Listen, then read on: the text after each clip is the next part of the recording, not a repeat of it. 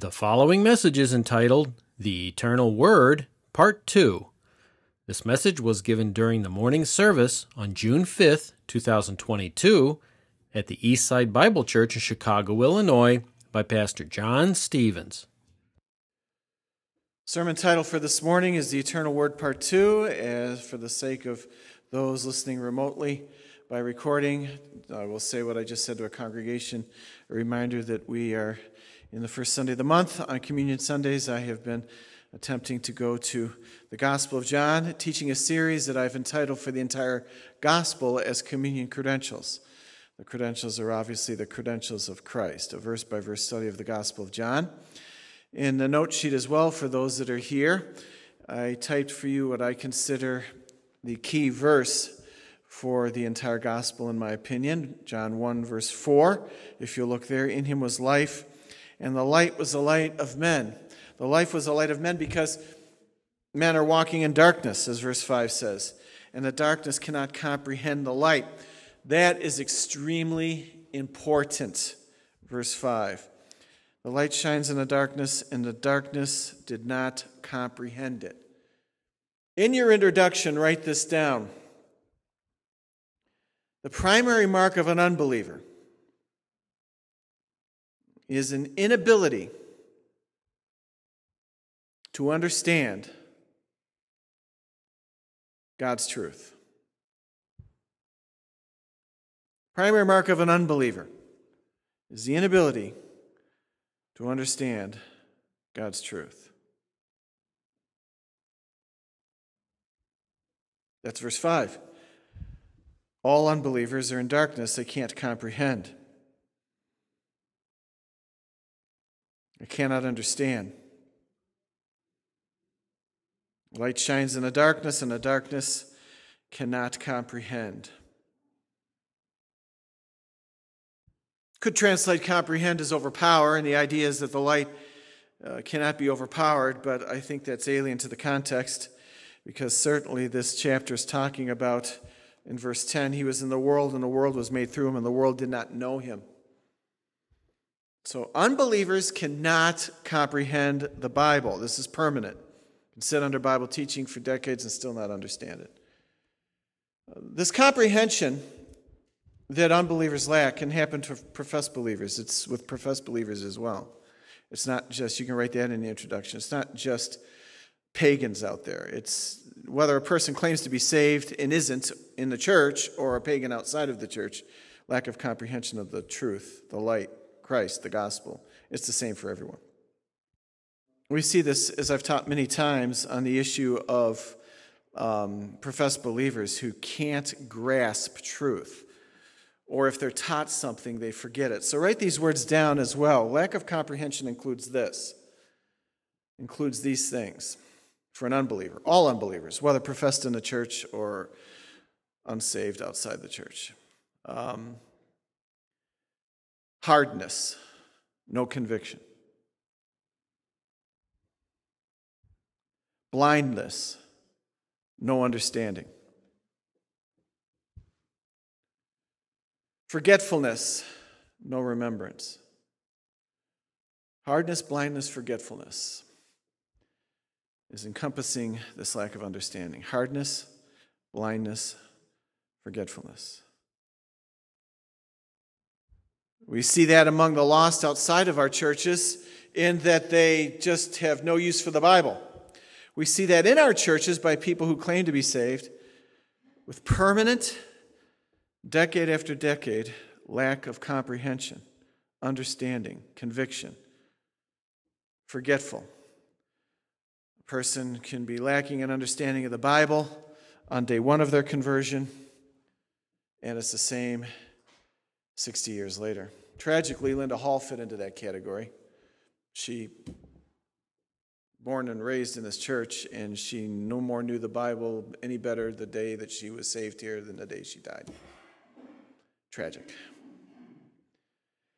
And we've had countless professed believers in our church who have never progressed spiritually, who have long since either left the church or gone the way of death and judgment, claiming to be saved but weren't or still reside in our church today. hardness, lack of understanding, lack of conviction, permanent forgetfulness. And that's why your introductory statement says the world cannot get Christ right. They don't have the Spirit. They don't. Without the Spirit, there can be no change. Most professed believers think that, well, I don't understand the Bible because I'm uneducated. This is a spiritual issue, not an educational issue. The very people who claim to be uneducated and can't understand the Bible as professed believers are ones who can operate their TVs, they can fill out resumes, they can obey their bosses, they can drive cars, they can pass tests, they can fill out their taxes, they can uh, operate their smartphones.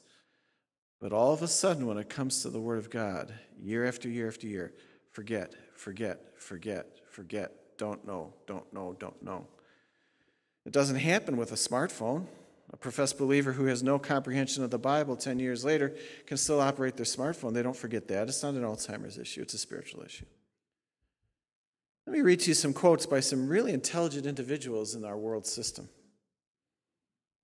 Extremely intelligent individuals, but they could never get it right. John Lennon from the Beatles said years ago, quote, "We're more popular than Jesus Christ right now." I don't know which will go first, rock and roll or Christianity, end quote.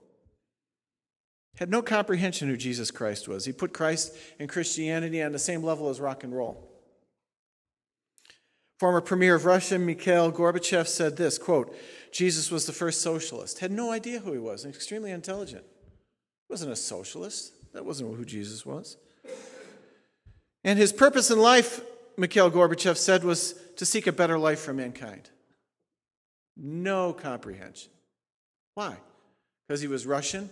Communist? No, why? No spirit.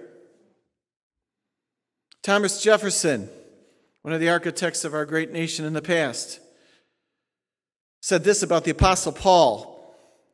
Paul was the first corrupter of the doctrines of Jesus. Corrupter. Didn't think much of the Bible, did he? Remember, he pared the Bible down to what? 120 words that you could trust? But it's not just among pagans, it was also among professed believers like Albert Schweitzer, the liberal Christian author. Everyone thought he was a Christian, missionary to Africa.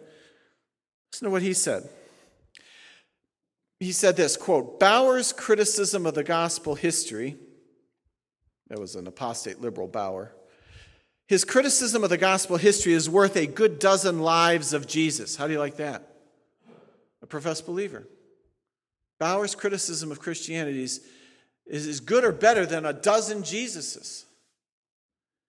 Because Bauer, because his work, Bauer's work, as we are now only coming to recognize after half a century, is the ablest and most complete collection of the difficulties of the life of Jesus which is anywhere to be found.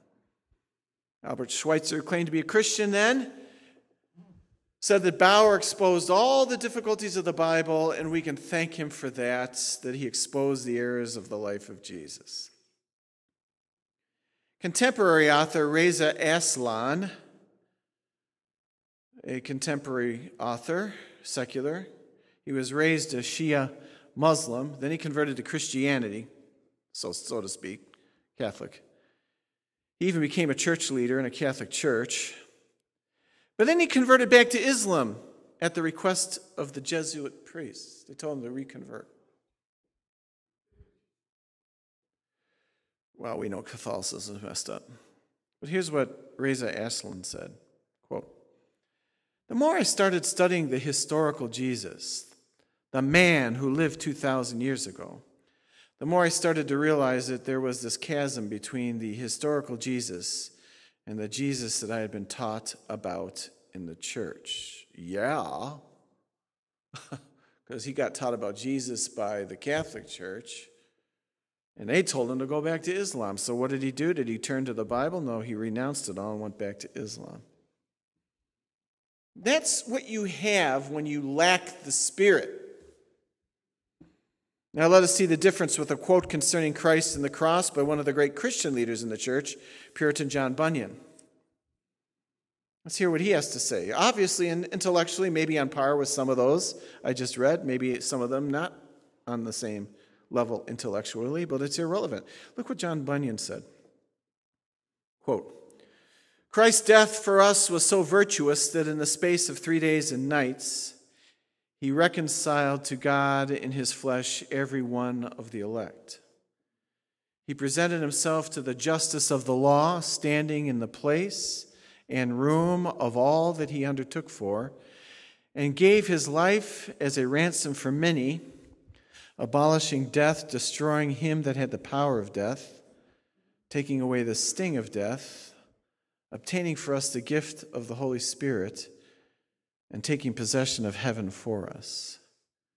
It is fit that we should believe this, rejoice in this, talk of this, tell one another of this, and live in the expectation of our own personal enjoyment of the coming of heaven. Oh, how we should bow our knees before God and call him tender Father. Yea, how we should love and obey Christ and devote ourselves into his service and be willing to also be sufferers for his sake, to whom be honor and glory forever. Amen. End quote. Do you see the profound difference? Unsaved man, the most brilliant of them, are throwing darts at Christ in a dark alley and trying to fathom who he is. That's verse 5. The light shines in the darkness, and the darkness did not comprehend it. The light referring to Christ. That's why it's capitalized in the New American Standard. No matter how brilliant, church going, professing even to be saved, one does not gain an understanding by human ability. Unsaved man cannot fathom who he is, and they never speak of their own submission to his lordship. I've wondered for many decades why lordship has been written out of the gospel in Bible believing Christianity in Western civilization, Europe especially, and in the U.S., Canada why lordship has been written out of the gospel because you can't comprehend who Jesus Christ is as unbelievers. And the church is apostatized and has been taken over by countless millions of pastors, missionaries, and leaders in our Bible believing churches who do not comprehend Christ because they do not have what? Spirit of God. And so the gospel is rewritten to remove the lordship of Jesus Christ as part of the gospel. Only by the Spirit's enlightenment, write this down, only by the Spirit's enlightenment can a man speak of God and Christ accurately. Only by the Spirit's enlightenment can a man like Bunyan or anyone else speak of God and Christ accurately, as he did. One must have the Spirit, not education. Education is a great snare in our society. It is what will win today our believer, our leaders believe in our country. Everything's education. Education is power, and it's come into the church. Countless professed Christians who have little education, can't read well or whatever, and they blame their lack of understanding of the scriptures on that when they are in dire straits heading to hell because this is a spiritual issue. You can't come to know Christ in a true way by education, reflection, or brilliance. One comes to know Christ as the Spirit of God enlightens a person's mind to believe in Him. In the darkest of Africa, there have been great theologians, uneducated. How many of the apostles were simple, lower class fishermen and Jews? The educated Pharisees rejected Jesus Christ, and the one that turned to him, it would seem, though there really isn't any evidence of his conversion, he may have, was Nicodemus. And he was highly educated and knew the original languages. And Christ was astounded at his ignorance of who Christ is. It's not an educational issue. It's as simple and as profound as that. A person has to have the Spirit to grasp who Christ is. The darkness in the church among professed believers, marked by hardness, lack of understanding of truth, lack of conviction, lack of remembrance of truth is an evidence of profound unbelief. This is a great problem for Israel, and it's a great problem for the church today. Israel and the church fall into the category of verse 5. It's amazing. Then in verse 11, he says he came to his own, and those who were his own, in verse 11, did not receive him. This is still Old Testament. It's Old Testament until Acts chapter 2. Whether from the book of Isaiah or till the Gospel of John, the Israelites had apostatized and they did not know who Christ was and they rejected him. They did not receive him. His own in verse 11 refers to Israelites. Verse 10 because they did not know him. One can claim to be a believer, Jew, or a believer in the church.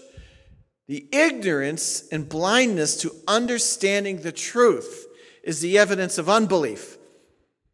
A profession of faith in Jesus Christ combined with permanent lack of understanding of the scriptures shows the profession was false.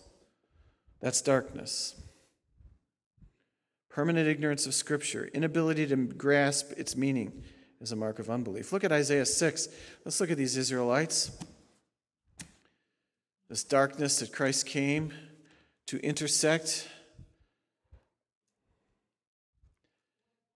Isaiah chapter 6. It's in your note sheet.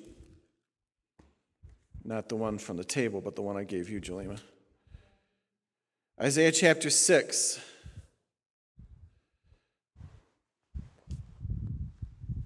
Look what the godly man says in verse 5. The godly Christian, the, the Christian who's growing, the normal Christian, not a Christian in the Old Testament, obviously, but it's still true. We, we would say, I would, should say, the godly Jewish believer. Christianity comes in in the New Testament, but it's the same. Same truth. This is transcendent truth. Verse 5 Then I said, Woe is me, for I am ruined, because I am a man of unclean lips. And I live among a people of unclean lips. Why? For, here's the cause my eyes have seen the King, the Lord of hosts. And the king is holy in verse 3. And this is whom Isaiah saw a godly man or woman, Old or New Testament. A godly man or woman is faced with the holiness of God and it strikes them down. I am is jaw.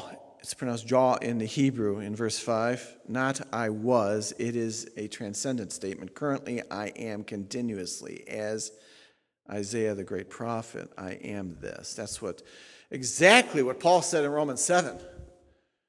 Wretched man that I am. What he said in 1 Timothy 1, verse 15, when he said, I'm the chief of all sinners. This is what the godly say. Because we see, see in verse 5? We see, we comprehend who we are compared to God. False believers in the Old and the New Testament who claim to be saved, like these Jews, they, they don't see it. Look at verse 10. Starting with verse 9, he says, Go and tell this people, the Israelites, Keep on listening and do not perceive. Notice, no understanding. Hearing, not understanding. Keep on looking, but do not understand. He explains perception. Lack of understanding. I don't understand. I don't understand. This is a person who's taken to a verse as a professed believer. Explain this verse. I can't. I don't know what it means. That's a lack of conversion. Verse 10 render the hearts, that's the mind. Heart is the mind of this people. Notice, insensitive. You wrote that down in the introduction hard. Ears dull. What does that mean? An ear that is dull, a Hebrew expression refers to an ear that hears sound, but it doesn't get internally in to transfer the mind. Only a believer has that ability. Eyes dim. They can read the Bible, but it means nothing. Otherwise, they might see with their eyes, hear with their ears, and notice here's the understanding Understand with the mind. That comes from the Spirit. And return. That's repentance and be spiritually healed. This only comes through the Spirit. This is why we have so many, like Israel at the end of the Old Testament, so many in the church today, born again Christians supposedly, who basically never change, never converted, never show any evidence of salvation. They just church attend. They're lost. This isn't backsliding, this is lack of conversion.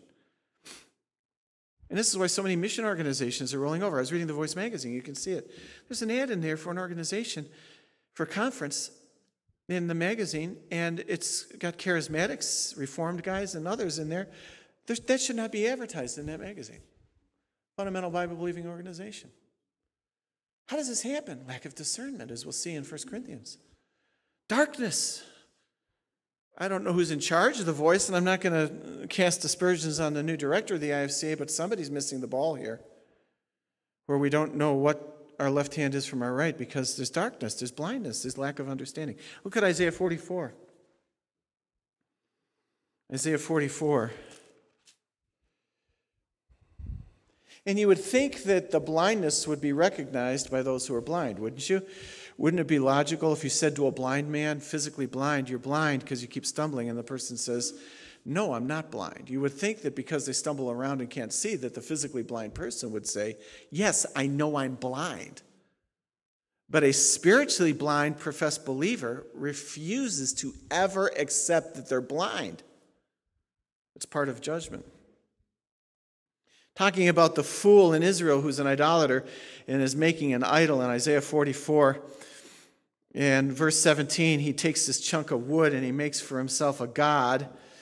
He warmed himself with the other part and ate his meal over the other part in verse 16. Isaiah 44, verse 17. The rest of it, he makes into God his graven image. He falls down before it and he worships it. And he prays to it and says, Deliver me, you are my God.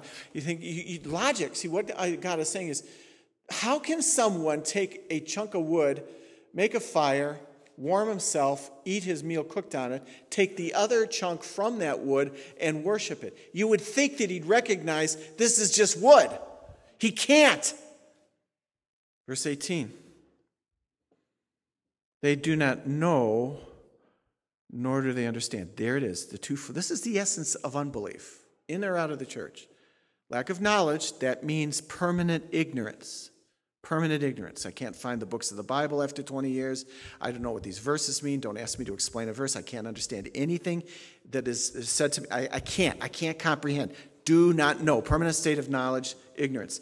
And it leads to a lack of comprehension. I do not understand. What does this mean? I don't understand. That's that's lack of conversion. You would think a blind person would recognize that, right?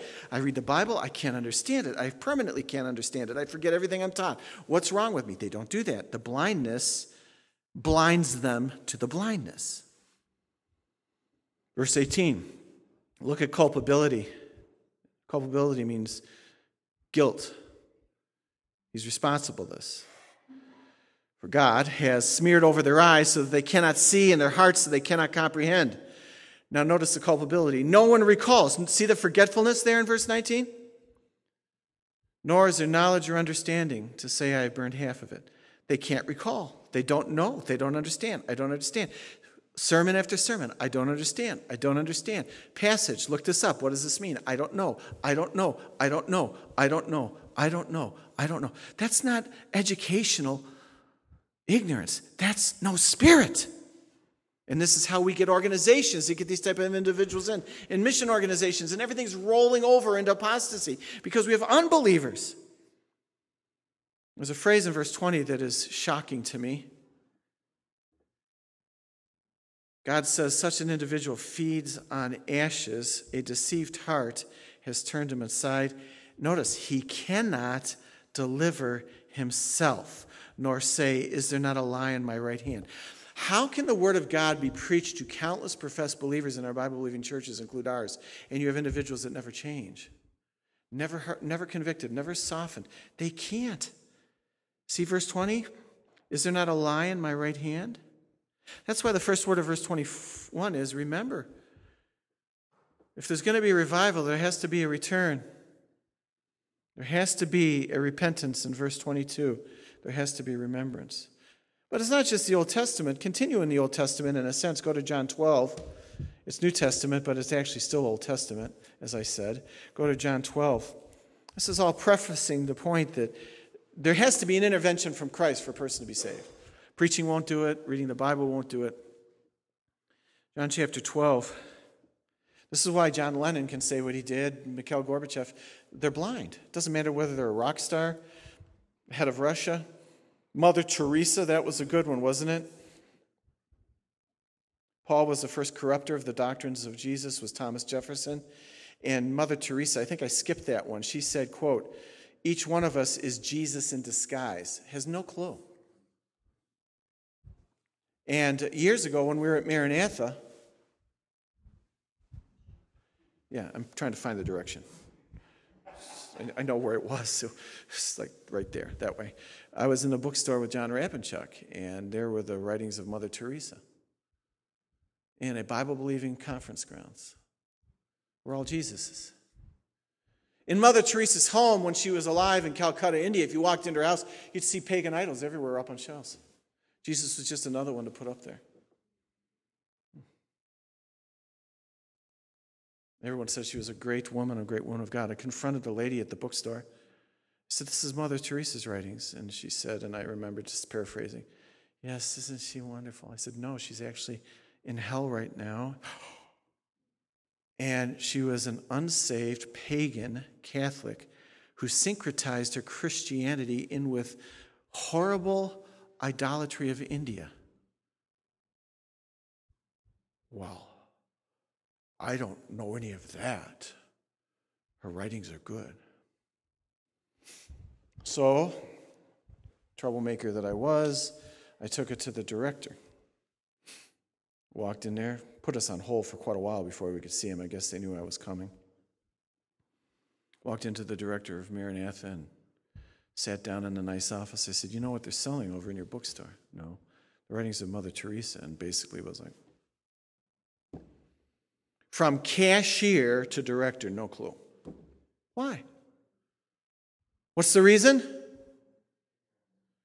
And the ignorance is because no spirit. And as we saw, after years later, from James MacDonald to other false believers who spoke at Maranatha, James MacDonald said, You don't have the Spirit in, inside of you. Well, of course, a person without the Spirit would say that. And we know where he's at today, apostatized. So we had to separate from that organization as a family. That's why we don't go there every year, because it's apostate. We're called to separate from these individuals and from these organizations. So the same thing applies. John chapter 12. John chapter 12, verse 27. Notice the Lord's soul is troubled. I came for this purpose. Verse 26, what was his purpose? If anyone serves me, he must follow me, and where I am, there my slave household slave diakonos will be also. If anyone serves me, the Father will honor him. He's troubled by what the apostasy going on in, his, in the society. Look at verse 36. While you have the light, believe in the light, so that you may become sons of light. Verse 36. The light is Jesus Christ. But look at verse 36 of John 12. These things Jesus spoke, and he went away and hid himself from them. And though he had performed so many signs before them, yet they were not believing in him. Signs don't convert. You can do all the miracles you want. The great stumbling block is if we just raise the dead in the church today, people would be saved. No, they would not. Jesus did that and they weren't converted. Signs don't convert. What do you need to get conversion? Spirits, not miracles. Verse 38. This was to fulfill the word of Isaiah the prophet in another passage, Isaiah 53, which he spoke Lord, who has believed our report, and to whom has the arm of the Lord been revealed? For this reason, they could not believe apostate Israel. Hadn't changed in how many centuries? From Isaiah 44, Isaiah 53, into John 12, how many centuries? It never changes. How can someone be born into the church and never progress spiritually, then die, claiming to be a Christian, never living for Jesus Christ in this church for 70 years? This is three, 400 years. There is never any change. Verse 40. He has blinded their eyes. There it is, blindness. He hardened their heart, no conviction, so that they could not see with their eyes and understand. No conviction, no understanding, no repentance. Converted means repent and be converted, to turn. Why is there no repentance in the church? because unbelievers run the professed body of Christ. Same thing. 1 Corinthians 2. Now we slam right into the church in the Corinthians, and Paul lays a number on this issue. Why am I teaching all this from John 9? Because John chapter 1, because this is Jesus piercing the darkness of Israel first and then the pagan world, and it never changes. Darkness is always the same among professed believers. John, are you saying that if someone is a professed believer and is permanently darkened, ignorant of the scripture, doesn't understand, they can't be converted? No, because they're apostates. They can't be converted. To claim to be a believer, to pretend to be a believer, and yet permanently have no ability to see one's own condition as a mark of apostasy. 1 Corinthians chapter 2, look at verse 12. Well, let's go back a little ways to verse 10. For to us God revealed them through what? The Spirit. It wasn't Paul was a genius, he had the Spirit. and The Spirit searches all things, even the depths of God. For who among men knows the thoughts of a man except the Spirit of a man which is in him? Even so, the thoughts of God no one knows except the Spirit of God. Who alone knows the thoughts of God in verse 11? Spirit. So, whom must you have to know about God? So, permanent ignorance of the Bible, un- inability to perceive truth, to study and grasp, permanent forgetfulness of spiritual truth means one does not have spirit. Verse 12 Now we have received not the Spirit of the world, but here it is the Spirit who is from God, so that we may what? Know. The only way to know the Word is to have the Spirit. This is my great grief and sadness in the body of Christ, from pastors to pews, the massive, permanent ignorance of truth. Why? I've had people say, You're so smart, you can study the Bible. That has nothing to do with it. I can't find my keys half the days of the week. I don't call that intelligence. I commit the same sins over and over again. That's not smart. You went to Bible school. That has nothing to do with it. Albert Schweitzer had a doctorate in theology, and he cursed the New Testament. How did Paul? He was brilliant and he was putting Christians to death, at least party to it, to Stephen's martyrdom, right? He held the coats. What transformed him? Verse 12 The Spirit is from God so that we may know the things freely given to us by God. You can see unbelievers in churches across this world. In our own church, historically as well, up until now, individuals who adamantly claim to be saved and they have no knowledge of the Word of God or understanding of it. Verse 13, which things we also speak, not in words taught by human wisdom, but in those taught by the Spirit, not Bible school, combining spiritual thoughts with spiritual words. Verse 14, but a natural man, that's an unbeliever, does not accept.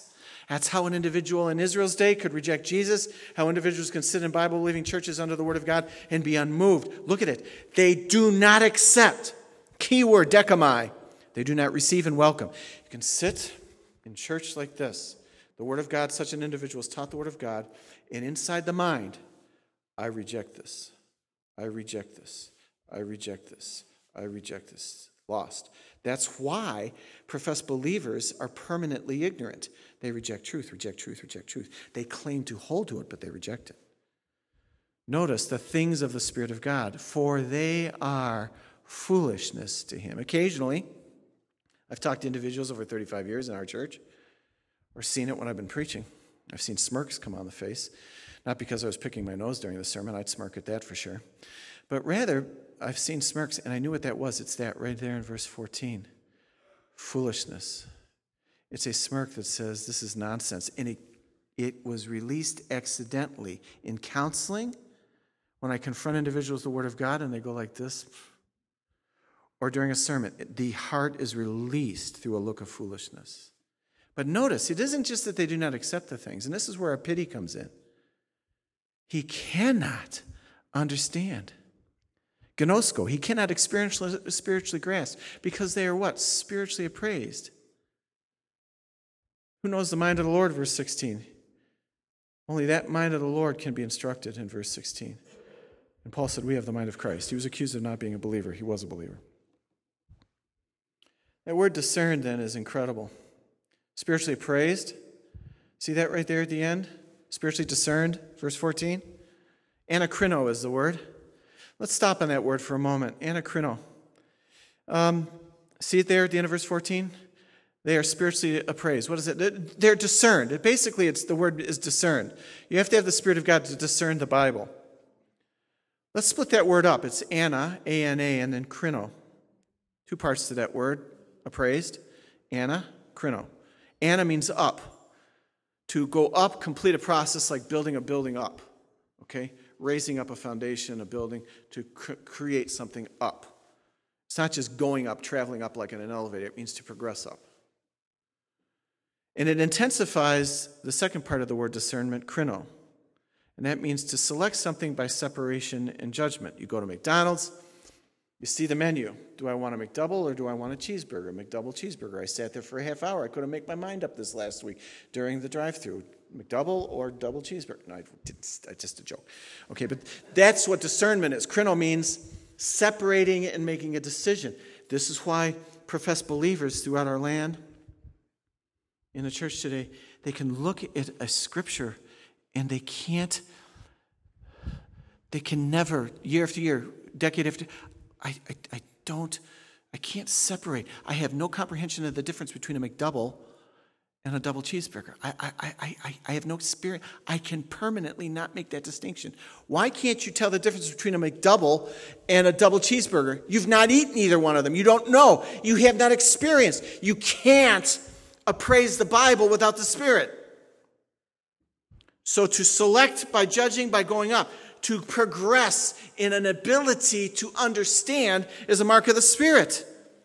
It is close examination, distinguishing right from wrong, up from down. This comes only as the Spirit resides in the person.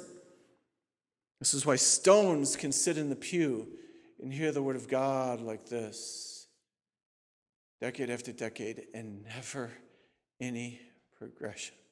I talked to Linda at the end of her life. Had no comprehension of the Word of God, any different than I knew her 35 years ago. None. Where is the progression? How can that happen? You'll hear the clue to my in my funerals when I do funerals for such individuals. All I can say is, she made a profession. Can you imagine sitting on the Word of God for 70 years? and never any appraisal, never any discernment. Why? Look at verse 14. Things of the Spirit. You got to have the Spirit.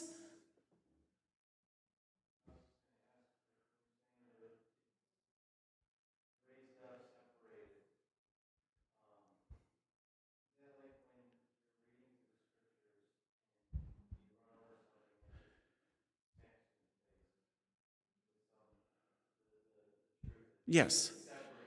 It requires study. It's not mystical. So we study, and then we have a ha ha moment. Right.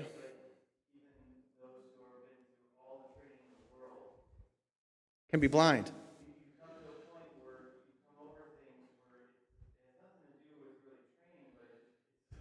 Right.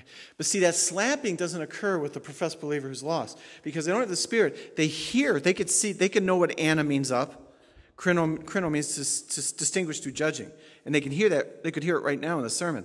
ana means of separating, judging, progressing. Boom. No spirit. They forget that. If you ask them a half hour later, they won't know what you're talking about. See? They have to have the spirit to retain, to understand, to be convicted, to grow. It's a process. So, with appraisal, we're talking about spiritually evaluating, examining, and, and growing. That's why Christ had to come in John 1 to pierce this darkness. You can't understand the Word without the Spirit of God, without the Spirit of Christ. This is who He is. Look at chapter 3. 1 Corinthians chapter 3.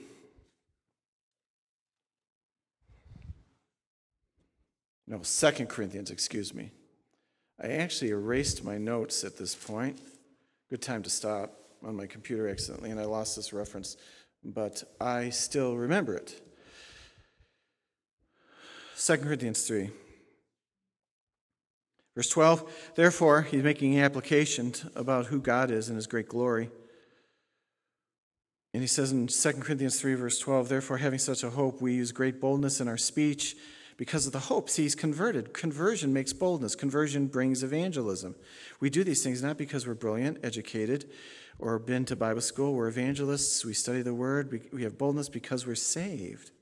Verse 13, and are not like Moses, who used to put a veil over his face, so the sons of Israel would not look intently at the end of what was fading away. Verse 14, but their minds, minds of the Israelites who claimed to be saved, their minds were hardened. There it is again, hardness. For until this very day, at the reading of the Old Covenant, the same veil remains unlifted. You cannot remove the veil of a professed believer who is forever under the darkness of their unbelief and will never retain truth. You can't. He's saying, look at, he's acknowledging from Moses' day till Paul's day, the veil has never been lifted. Because it is removed in who? And if there never was true conversion, there never will be a veil lifted. Never. Ephesians 4, Paul hammers this home to the Ephesian church. He says in verse 18, the pagans, you're not to walk like pagans. Why? Here's his warning to the believers of the Ephesian church in verse 18. They're darkened in their what? When you can't understand the Bible, what does that mean? Spirit. And what is it marked by? Lack of comprehension or understanding, lack of conviction lack of remembrance. I don't understand what this means. It does not make me feel guilty. And what were we talking about? I don't remember it. How can someone sit in a Bible believing church for decades under the teaching of the Word of God and not know profoundly the Word of God? Because that's verse 18. They're unbelievers. Darkness produces lack of understanding of truth, lack of conviction, and forgetfulness. And he's talking to believers. He says, Don't be like them in verse 17. Notice, permanent ignorance in verse 18. I don't know the Bible. I don't know what this verse means. I don't know anything. I study it, I forget it. Uh, it's an educational problem. No, it's not. Person's lost. Because of the ignorance that is in them, because of the what? Hardness of the heart. He calls this having a callous in verse 19. And then, of course, the evidence of a hardened heart and a false believer is given over to sensuality, impurity, and greed. And that's all through the church today. Another prefacing sermon for John chapter 1. Go back there. Explaining the theology of darkness is what I've done for you this morning. It isn't just them out there. You walk up to a blind man whose stick is tapping the, each side of the sidewalk, and you say to the individual, Are you blind? And the person, 100% of the time, who has dark glasses on, even at nighttime, and using the blind man's stick, will stop and say, Excuse me, sir, are you a blind man? And he'd say, Of course I'm blind. I need this stick to operate. I know I'm blind. 100% of the time, you walk up to a professed believer and you say to that professed believer, I've known you for all these decades. Where's the service? Where's the passion? Where's the evangelism? Where's the knowledge of Scripture? Where's the hunger for Scripture? Where's the testimony of what a sinner we are, like Isaiah did in Isaiah 6? Where is the, the humility? Where is the repentance? Where is that? It's, I don't see that in your life. You're blind. You're blind. You've, you've never understood the Bible. You never will. You're blind. And the person will say, unlike the physically blind person, No, I'm not. Why are you saying you're a believer when the primary mark of an individual is a permanent ignorance of the scripture, lack of conviction, and forgetfulness? Why would you think that you're saved? Because I know I'm saved. My blindness makes me blind to my blindness. And my arrogant, unbelieving heart truly believes, regardless of the evidence of blindness, that I'm going to heaven one day. Oh, it's so simple. You can rest assured, dear believer, if you read the Bible and you study it, you're convicted, you grasp meaning, you have great guilt, and you remember what you've taught, been taught that this is an evidence of conversion. And the opposite of those things are throughout our churches. Sad to say, So many like Linda Hall, for so many decades, I've seen come and go. They came, they sat, they never changed, they never knew, they were never converted. And the judgment to sit under the Word of God for so many years and never be transformed is shockingly heartbreaking to me. And I'm no better than them. I didn't get this in my own power. The Spirit had mercy on me. Oh, most have no mercy from God. It's offered, but it's rejected. And they justify their lives in their own eyes. If you can't comprehend the scriptures, you forget the scriptures. You don't know truth and you studied very little and it doesn't make sense to you. I beg of you, do not partake of communion. You're not backslidden, you're forever unsaved. And only the Spirit of God can change that. Father, as we bow our heads now, for we who have seen evidences of transformation and mercy in our lives, for we who have bowed our knees to your Lordship and you, Spirit of God, opened our hearts to repent of our great sin, for we who study to show ourselves approved unto God because the Spirit impels us to do that, for we, Lord, only this morning who are here in this room, who grasp the deep things of the Word of God only because you are in our minds giving us understanding. For we, only we, who are deeply convicted when we study truth and convicted by the Spirit. And multiple times a day repent. For we here today, Lord, only who can remember truth for days and weeks, not because we're brilliant and have good minds, but because the Spirit has driven it into us. For comprehension, we thank you, Spirit of God. For conviction, we thank you, Spirit of God. For remembrance, we thank you, Spirit of God. Keep our hearts as true believers soft. May we not harden. May we not be one of those that I will have to stand over potentially one day in the future at a graveside and say, so and so made a profession, but there was never any progress. Never understanding. Excuses, defensiveness, and anger. No conversion evidenced. God is the judge. It's up to God to decide. I want no doubt when I die that those who stand at my grave, dear Lord, would say, Here was a man of God. No doubt. He was not to be praised, he was a hellbound sinner. The Spirit of God mercifully chose to transform.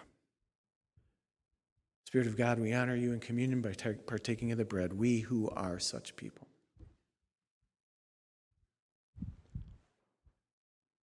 And it's only because of the blood of our Savior, the Lord Jesus Christ, that we have life in Him.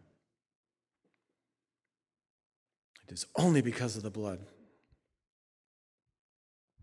Ephesians 1 Father, your word tells us that we've been regenerated by the blood of Christ. been given new life, made to be born again.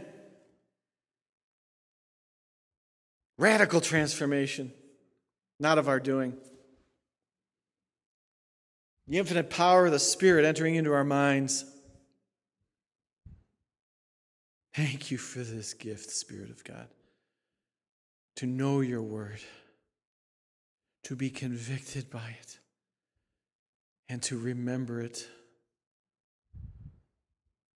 for softening our hearts, piercing our darkness. We honor and glorify you in communion. Only believers like this truly saved. We remember when the darkness was lifted and the light of the glorious gospel entered in. We who have this are not to praise ourselves or to hate or despise those who show no evidence of conversion. May we truly pity them and love them and pray for them, for ultimately we don't know the hearts of others. And may we say, There by the grace of God go I. Thank you, Lord Jesus, for the precious blood. Let's partake together.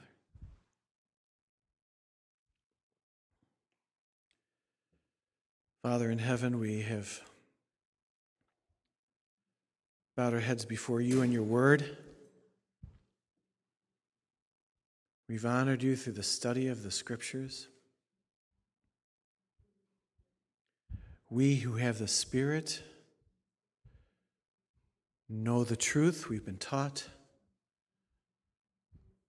we comprehend it. It frightens us that we can be hardened like unbelievers. That's conviction. Have mercy on us.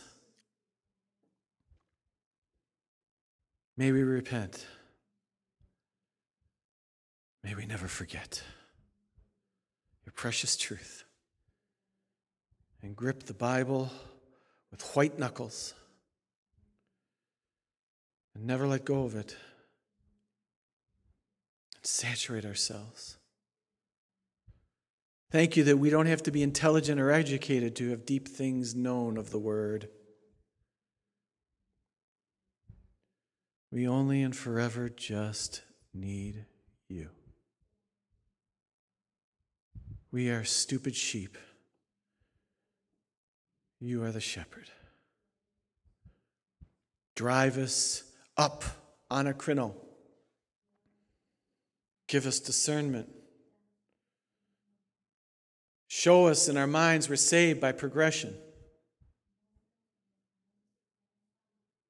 Understanding that enlightens our darkened minds. Move us and progress us towards holiness so that we will never have others said of us when we die, well, that person made a profession of faith only. May it never be, Lord. In Jesus' name, amen.